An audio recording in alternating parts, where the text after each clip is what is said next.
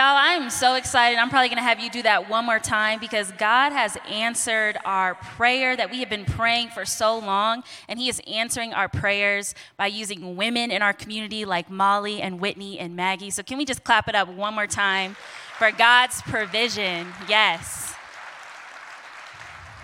I'm so excited. I feel like, you know, Christmas Eve when you wake up and you're just like excited. Actually, Christmas morning. I'm excited for both. But as Bill said, um, today we are switching things up and doing things differently.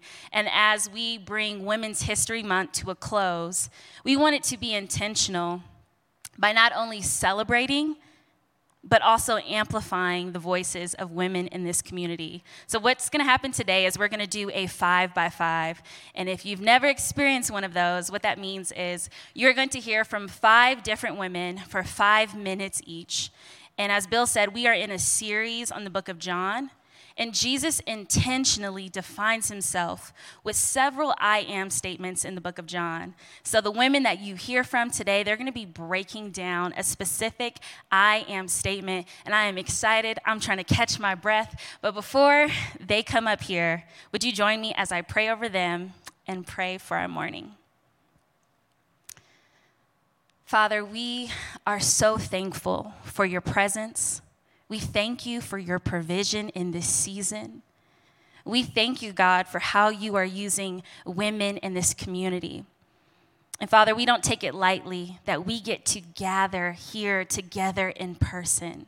It is such a gift. And Father, I pray no matter what happened this morning, no matter what happened yesterday or earlier in the week, that we would be present, that we would lean in. And God, I ask that you would speak through Molly, through Natalie, through Sue, through Julia, through Lauren. And God, as you speak through them, that you would speak directly to us in the ways that we need it. Holy Spirit, we say, have your way. In Jesus' name, amen. Jesus replied, I am the bread of life. Whoever comes to me will never be hungry again. Whoever believes in me will never be thirsty. All right, good morning, Ascent. How are we doing? Good. Um, well, if you don't know me or if I haven't met you, my name is Molly. Um, I have been attending Ascent for six years. I did for um, four years when I went to CU, and then the last two years working here as an intern, and then recently hired on. So Ascent is just has a huge place in my heart, and I am so honored just to be here and speaking in front of all of you. Um, and today I'm speaking on Jesus, the I am statement of when he says, I am the bread of life. And so, again, that verse is Then Jesus declared, I am the bread of life. Whoever comes to me will never go hungry, and whoever believes in me will never be thirsty. And so, if we go back and we look at the context of this scripture, right before this is when Jesus fed the 5,000. And so, if you're not familiar with that story, um, it's one of Jesus' big miracles in the gospel that uh, he and his disciples are walking, and there's 5,000 people around him, huge, huge crowd that are all trying to get close to him. And Jesus wants to share a meal with them. And so all that they have is five small loaves of bread and two fish. And, and through the miracle and the power of Jesus, he is able to feed every single person there. And it says that there was an abundance left over. And so we see in this period that bread is the most basic necessity of meals, um, that it was a main form of sustenance, that it was the main kind of core part of that meal. It was very essential. It gave them that sustenance. And that word sustenance means a provision or a nourishment. And just as it would have been unimaginable at this time to sustain life apart from bread, so too it was unimaginable to live a satisfying and sustaining life apart from Jesus. And so when Jesus says, I am the bread of life, what he is saying is that he is the thing that you are looking for to satisfy and to sustain you on this journey of life. And there's another place where bread is used as a key factor of the story, and it's all the way in Exodus in the Old Testament, uh, with Moses leading the Israelites through the wilderness for 40 years. And they're hungry, they're worn out, they are just feeling really down. They're wondering if they should turn back. And God provides manna, or the bread from heaven, to keep them going and to keep them nourished on their journey. And so we see all throughout the Bible that bread is this essential piece, this essential theme. And so Jesus saying, I am the bread of life, is not just an accident, it means something. And again, in John chapter 6, if you keep reading, he repeats this multiple times. Again, he says, I am the bread of life. Your ancestors ate manna in the wilderness, yet they died. But here is the bread of life that comes down from heaven, which anyone may eat and not die. I am the living bread that came down from heaven. And so, like I said, he repeats this multiple times in the story in John. And just as manna found in the wilderness was bread from heaven, used to sustain the Israelites for those 40 years, Jesus is our bread from heaven. And he's used to sustain us for eternity. And just as bread is a form of sustenance, Jesus' disciples recognize that Jesus gives us our only true sustenance in that he never leaves us wanting. And so that word sustenance again means provision or nourishment. And there's another word that I want to define, and that is substance, which is the physical matter from which something is made. And so the bread of life is the substance that provides us sustenance. And Jesus is the thing, that substance that provides our nourishment, that sustenance. And he does it to the point of abundance, which again we see when Jesus feeds the 5,000. And just as Jesus fed those 5,000 people, the five small loaves of bread, so much that they could have as much as they wanted, and there was still 12 baskets left over, we can look to Jesus not only to satisfy and sustain us, but to leave us with an abundance of Himself. And if we go to Jesus, if we seek Him, if we look at Him as our bread of life, then He promises that we will never, ever be left empty handed.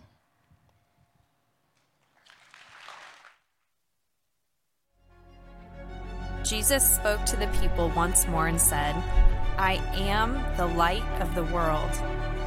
If you follow me, you won't have to walk in darkness because you will have the light that leads to life. Hey, hey, I'm Natalie. My family and I have been a part of Ascent since the very beginning, since the very first meeting of talking about the vision of this place.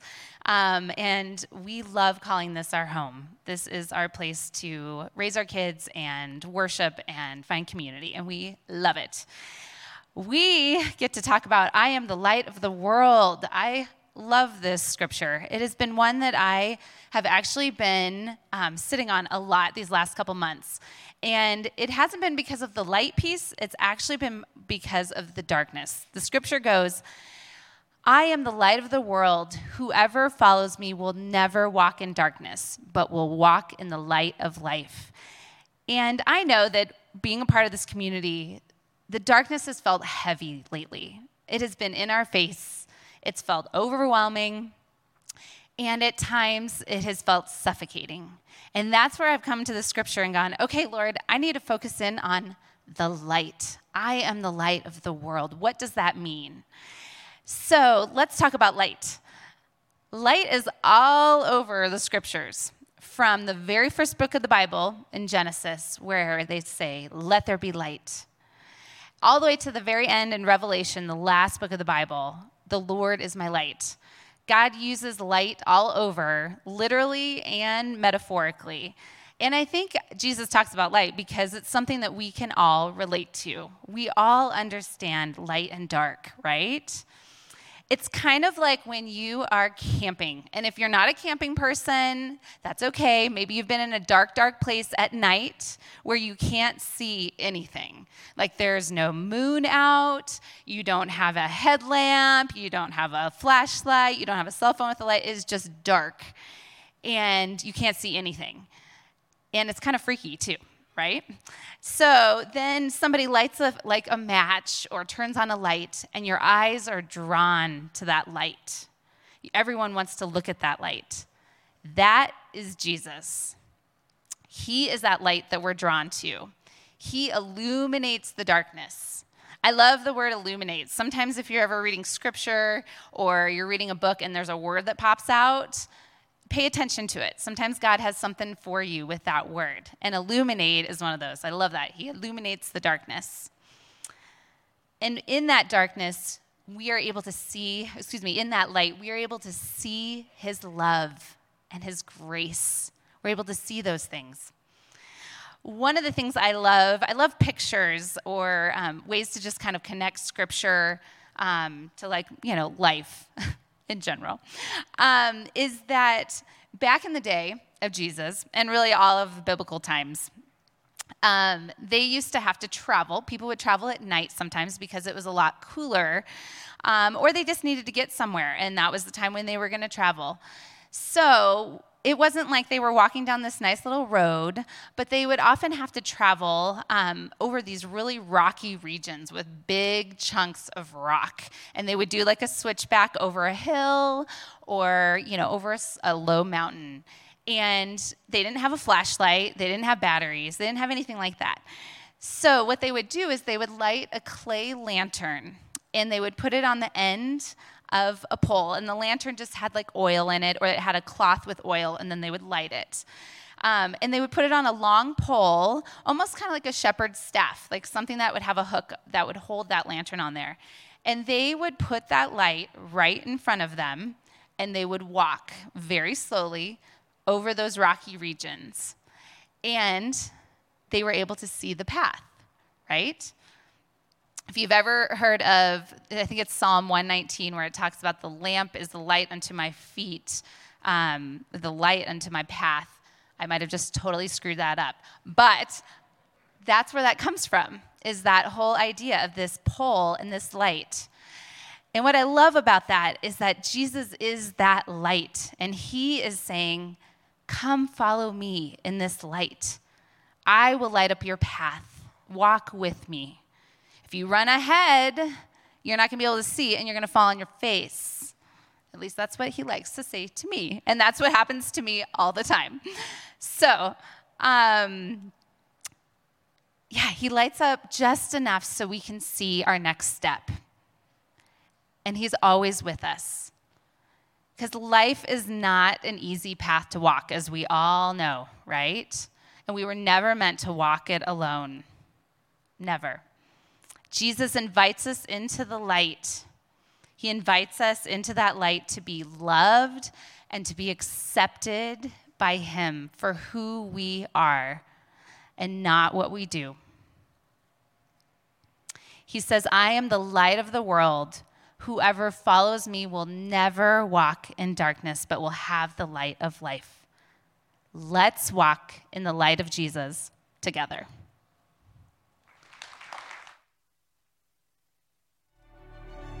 I am the Good Shepherd. The Good Shepherd sacrifices his life for the sheep.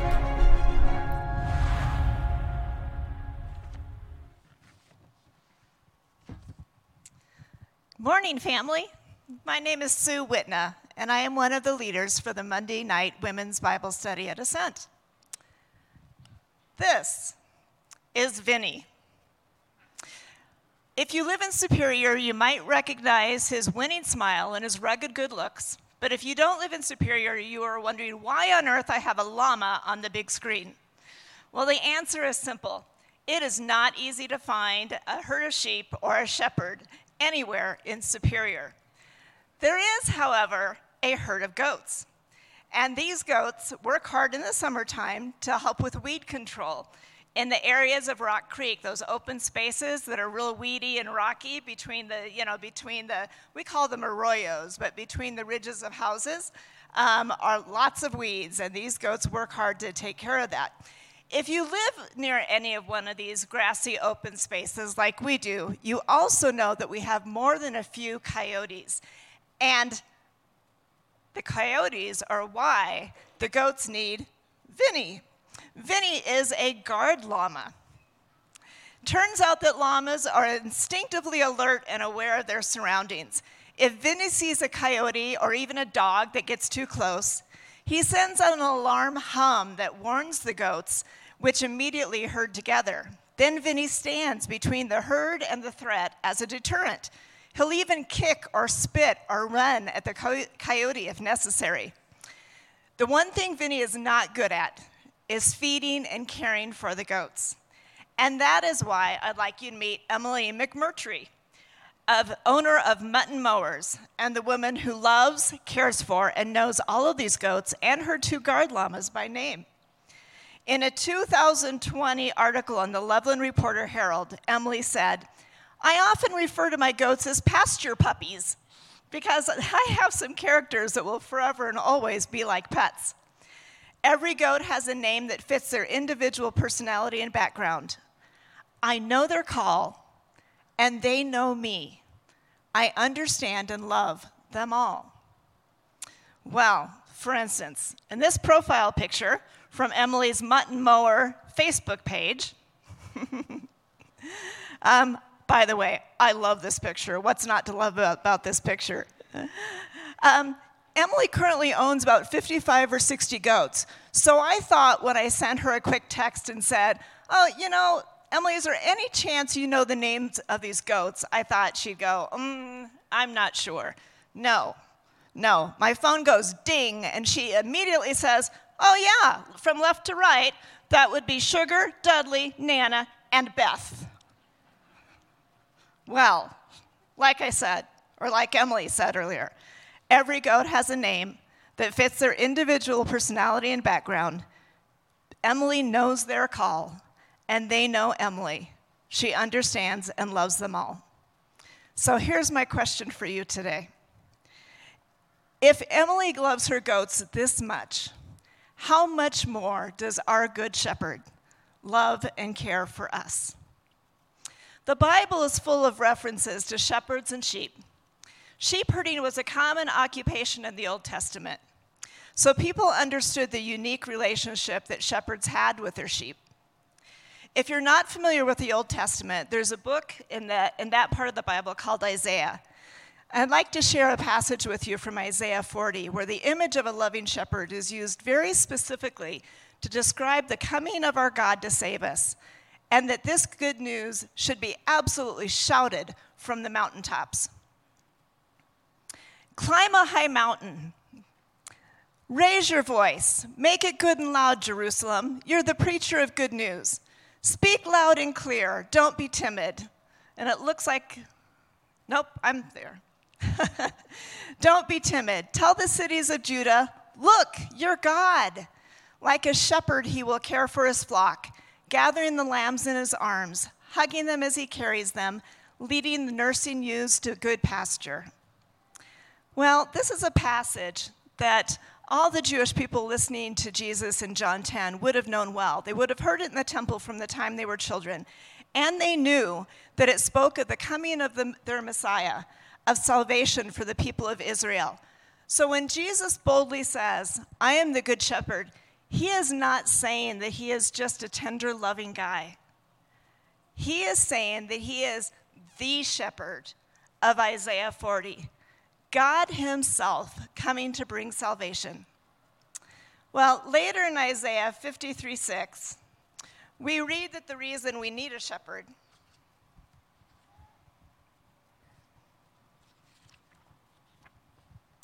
we read that the reason we need a shepherd is that all of us, like sheep, have strayed away.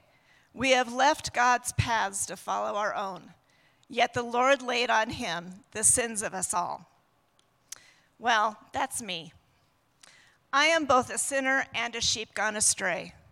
And the way it works for me is not that I intend to sin or to wander away. It's more that I'm drawn away by something that looks good to me. Maybe some blackberries I can see off in the distance and so I wander away.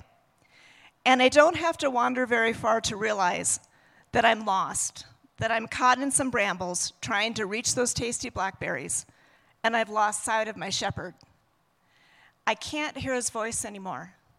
And in my lostness, I begin to question his goodness. As darkness descends, that moment of beginning to question his goodness, at least for me, has sometimes led to full on angry questioning whether God is good, whether he even cares. In that state, however I get there, it's easy to forget that I have a shepherd that is unlike any other. And as I cry out in pain, with my woolly coat completely tangled up in the thorns of whatever bramble I have found myself in, my good shepherd comes looking for me. He comes to rescue me, to save me from the wolves that would seek to devour me in my lostness, to gently turn my face back to his, look me in the eye, and say, Oh, sweet pea, I hear your cries for help. If only you could see how faithfully I have cared for you your whole life and how very, very much I love you. Then he carries me back to the fold where he bandages my wounds, speaks tenderly to me, holds me close, and reminds me that Jesus not only cares about saving me from the wolves that would seek to destroy me, but he actually died to save me, to pay for my wandering, my lostness, my sins, and to lay his life down to restore my relationship to him. That's John 10 11. My good shepherd knows my nature. He knows my name. He knows I'm prone to wandering. He knows when I'm hurting. He knows my needs better than I do. And He's given me a way to know Him as intimately as He knows me. Every minute that I spend in God's Word, I get better at recognizing and following my shepherd's voice. This is where I see a shepherd that is good and just and merciful, that his love for me is unconditional and everlasting, that Jesus walks with me and cares for me in every circumstance he brings or life brings, that Jesus comforts me and protects me, that my good shepherd gives me rest in green pastures, he renews my strength, he restores my soul, that he made me for relationship with him and desires that I know and love him as deeply as he knows and loves me, that he sacrificed his very life so that I can live with him forever, that I have a very good, good shepherd.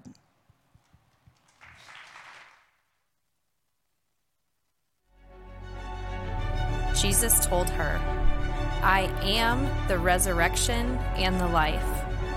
Anyone who believes in me will live even after dying. What's up, friends? How's it going? Um, my name is Julia. I've been here at Ascent for about eight years with my family. Um, I'm a student down at CU Boulder, Sko Buffs, um, and I have had the privilege of working with our middle and high school students. I currently lead freshman girls at Summit. Um, so this week I have the opportunity to talk about a verse in John chapter 11, verse 25. We just heard it when Jesus says, I am the resurrection and the life. I have learned in my walk in faith that there is so much purpose that God puts into Scripture and the order of things that He lists in the Bible. And so I actually think that it's really important that we lean into the idea that resurrection is actually listed before life. Jesus says, I am the resurrection, before He says, I am the life. Um, there's a wonderful footnote in the Passion Translation. I love that translation. Um, and it basically says that resurrection is the power to conquer death. This is a pretty straightforward idea, I feel like. It's pretty obvious, but I think it's important in terms of understanding the rest of what we're going to speak about today. So, I want to share with you a verse. Um, this is one of my favorite chapters. It's found in Romans chapter 8, um, verse 10 through 11, if we can throw that up there. This is the Passion Translation. It says, Now Christ lives his life in you. And even though your body may be dead because of the effects of sin, his life giving spirit imparts life to you because you are fully accepted by God. Yes, God raised Jesus to life, and since God's spirit of resurrection lives in you, he will also raise your dying body to life by the same spirit that breathes life into you. The main takeaway from this verse that I have is the power of the resurrection is actually given to us as believers. It is given to us through the Holy Spirit to dwell within us when we take Jesus and we say, I want you to be my Savior. However, I feel like it's often very easy for us to look at that verse and say, you know, that sounds great. Like, I love that, sounds beautiful. But if I actually sit in myself and I think about things, I don't feel like I have the power of this resurrection living in me. I don't feel like a Marvel superhero. I don't feel like I can conquer death. And so honestly, if we look at ourselves, at least for me, I honestly think I don't feel powerful. I feel very overwhelmed in a lot of situations in my life, and I feel very ill prepared for a lot of the things that come my way. So it leaves us asking where, where is that disconnect? I want to be very vulnerable with you guys. Throughout most of my life, my confidence was rooted in how others perceived me. Um, it was rooted in how well I thought that I measured up to my standards or the standards that the world set for me. Um, in a recent season, I found myself in a rough relationship, a difficult mental health season, um, and I developed some anxiety and began having panic attacks um, and a lot of insecurities that I thought that I had left in my past actually came back and started to pull me under, and I just felt that I was drowning.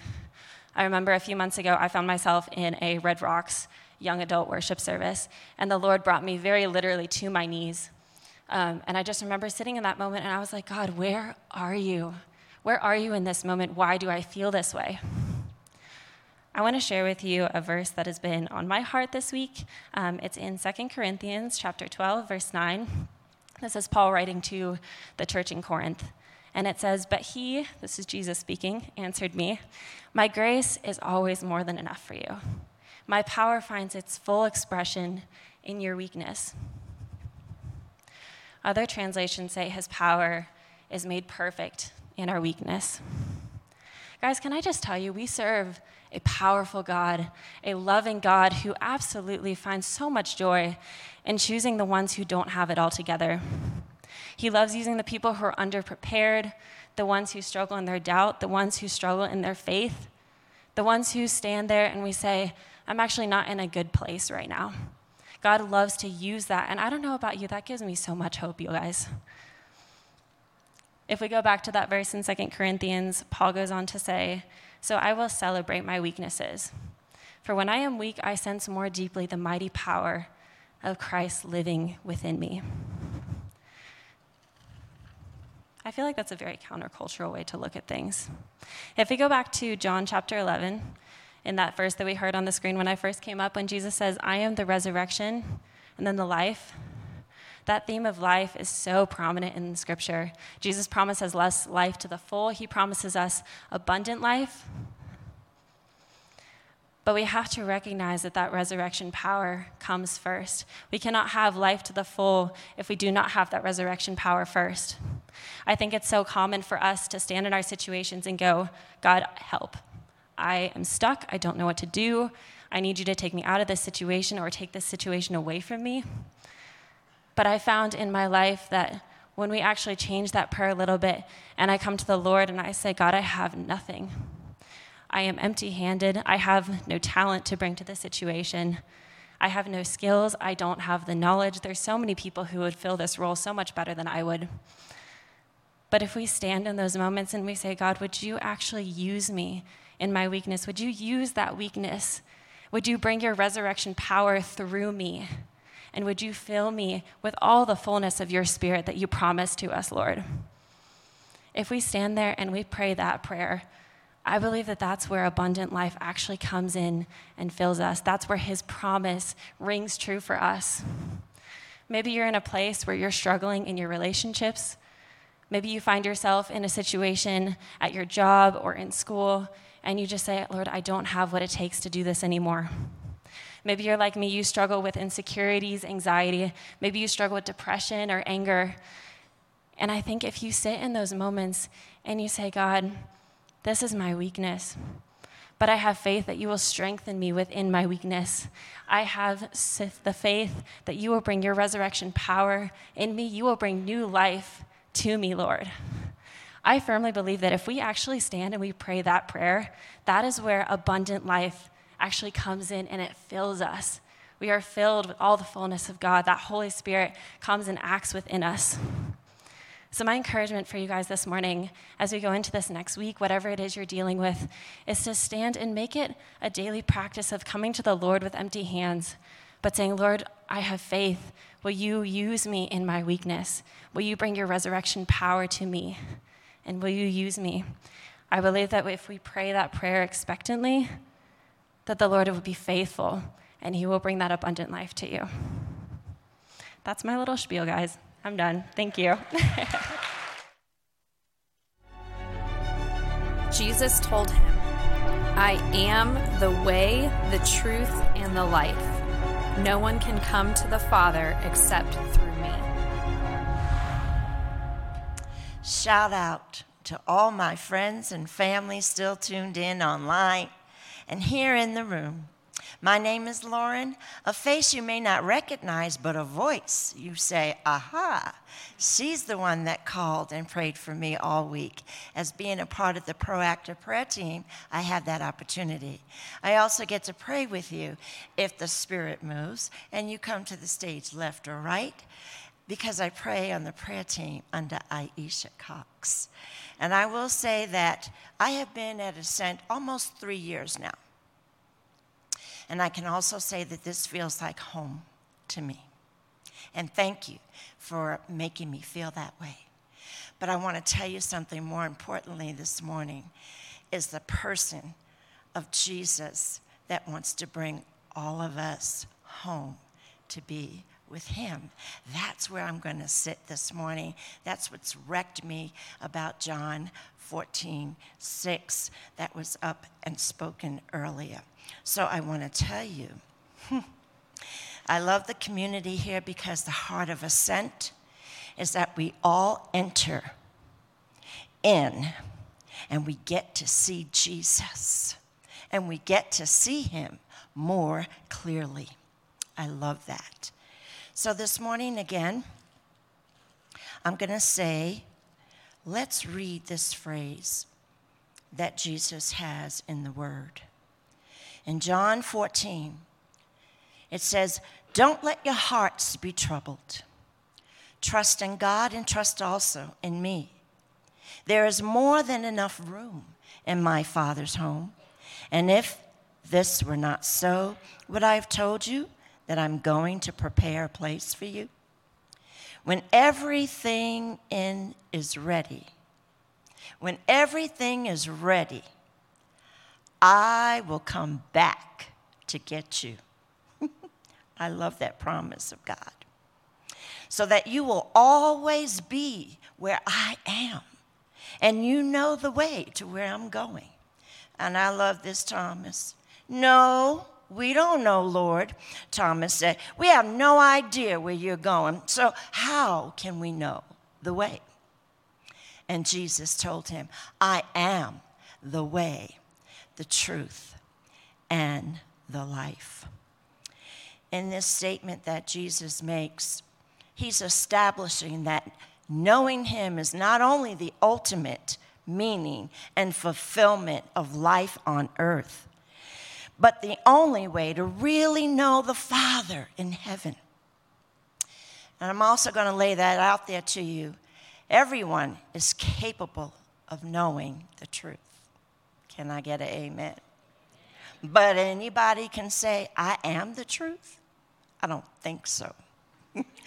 Jesus is the one that came from heaven to declare, I am the way and I am the truth. And it rattled cages for him when he declared that on earth. But that's what he came to do to illuminate us, to let us know what's really going on.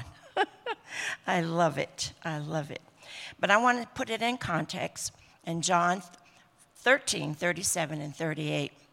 Jesus was having a conversation with his disciples, his friends that he walked this earth with, that he poured his life into. Do you have friends like that that just give you everything they have, the best of them? And then they had the nerve to say, I'm leaving you now. I gotta go. You're like, what? You feel like the air just got sucked out of the room. Are you kidding me? So I can relate to the emotions that came up with the disciples in that room because they had to deal with Jesus saying repeatedly, I have to leave this world and you can't go with me. That's the part that upset me so much. We can't go with him. They're like, Where are you going, Lord? We don't even have a clue. Jesus saw the anxiety building up, he saw the confusion, he saw the concerns in the room, and that's when he lovingly said to them, and how he loved them from the beginning to the end. He said, I have to leave this earth, but don't you be troubled, and don't you be afraid. I love that. He, he addressed the concern in the room. He had foxhole promises from Peter. Wait, what? Oh, no, you didn't say you were going to be leaving. I am going to follow you. I will lay my life, my life down for you. And Jesus, Jesus, the presence of the Father in the person of the Son, the divine image of the Father, corrects him, and he predicts Peter, you're going to deny me three times, even before the sun comes up and the rooster crows. He said there was going to be someone in the room that was going to betray him. And yet he loved them. He looked at them and said, I've got to go now.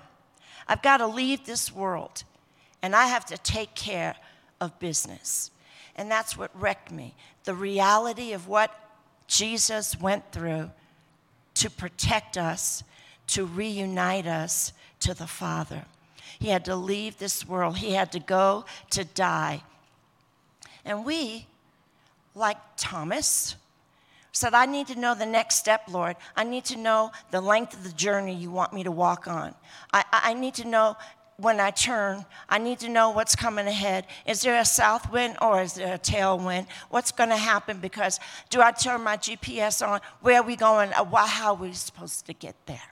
We want to know these things, but it is not for you to know the determined path that Jesus is going to set your feet on when you follow him.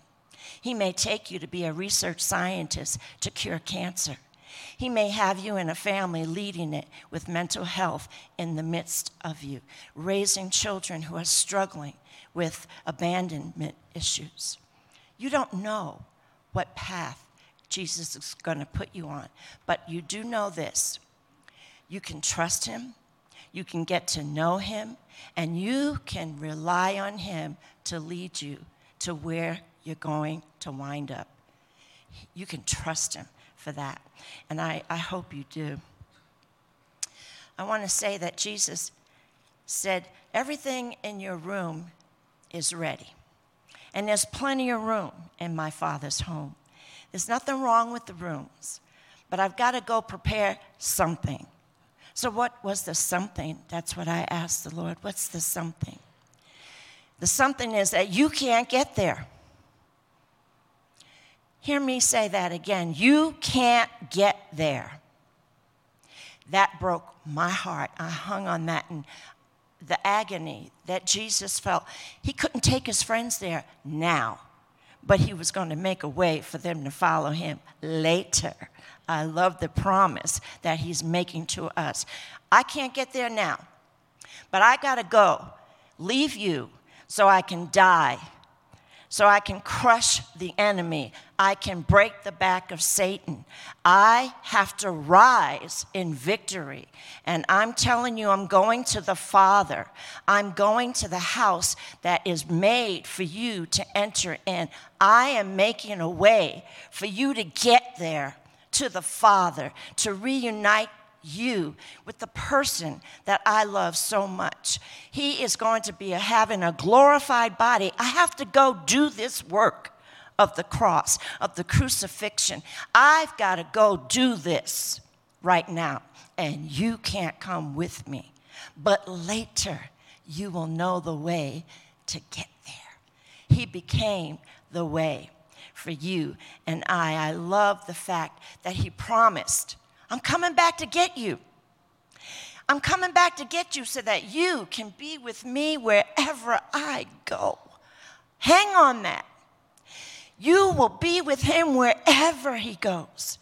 When he returns, he promises to return to you. And what Jesus says he will do, he is the very presence of the Father in the person of the Son he is the divine image and the reflection and the radiance and the glory of the Father, and He desires for you to walk the path that He has chosen for you, trusting Him, knowing Him, believing Him, that you can be reunited with the Father who couldn't even look on His Son hanging on that cross.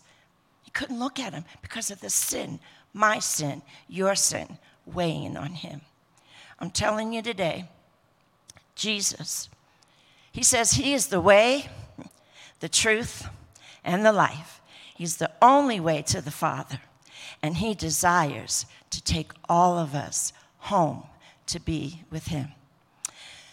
Would you pray with me? Father, I thank you. And I praise you, Lord, that you have done the work of the cross. You did the heavy lifting for me. And I can't thank you enough, Jesus. I cannot thank you, Lord, enough for you placing so much value on me and on us that you made a way where there was no way. You went to the cross and you rose from the dead. You delight in your people, Lord. You know our cares and our worries. And Lord, you still trust us to walk the journey that you have called us to, and we don't even know what that looks like. I thank you and I praise you, Lord, for the women that have come this morning and have sealed the deal on the I am statements. Lord, I thank you that something's been stirred up this morning. Somewhere, somebody heard something that said, I want to pray this through. I want to lean into that. Lord, I thank you for that. I thank you for stirring something up in us. I thank you that that resurrection life is meaningful to us as we journey closer to Easter and understand better the journey to the cross today. I thank you and I praise you, Lord, for those who are making decisions now to walk the path of faith, to walk the path of forgiveness and Lord, I thank you for the people who will be available to pray that through with them. The friends they came with, the online button they can push. And Lord, the people that'll be available when this last song is sung today. I thank you and I praise you for your goodness. I thank you that you are the I am who made the way. You are the I am, the path that we walk. Oh Lord. Thank you for your sacrifice. Thank you for the reality of it. And thank you that we benefit from it, that we can come home and be with the Father one day when everything is ready. In Jesus' name, amen.